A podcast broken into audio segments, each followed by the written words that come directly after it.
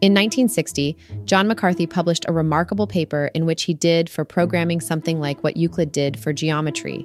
He showed how, given a handful of simple operators and a notation for functions, you can build a whole programming language.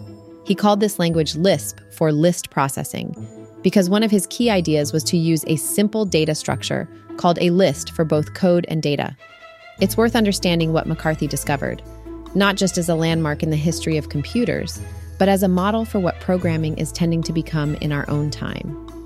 It seems to me that there have been two really clean, consistent models of programming so far the C model and the Lisp model. These two seem points of high ground, with swampy lowlands between them.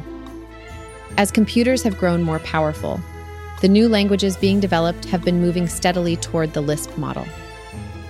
A popular recipe for new programming languages in the past 20 years has been to take the C model of computing and add to it, piecemeal, parts taken from the Lisp model, like runtime typing and garbage collection.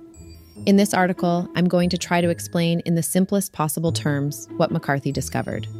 The point is not just to learn about an interesting theoretical result someone figured out 40 years ago, but to show where languages are heading. The unusual thing about Lisp, in fact, the defining quality of Lisp, is that it can be written in itself. To understand what McCarthy meant by this, we're going to retrace his steps with his mathematical notation translated into running Common Lisp code.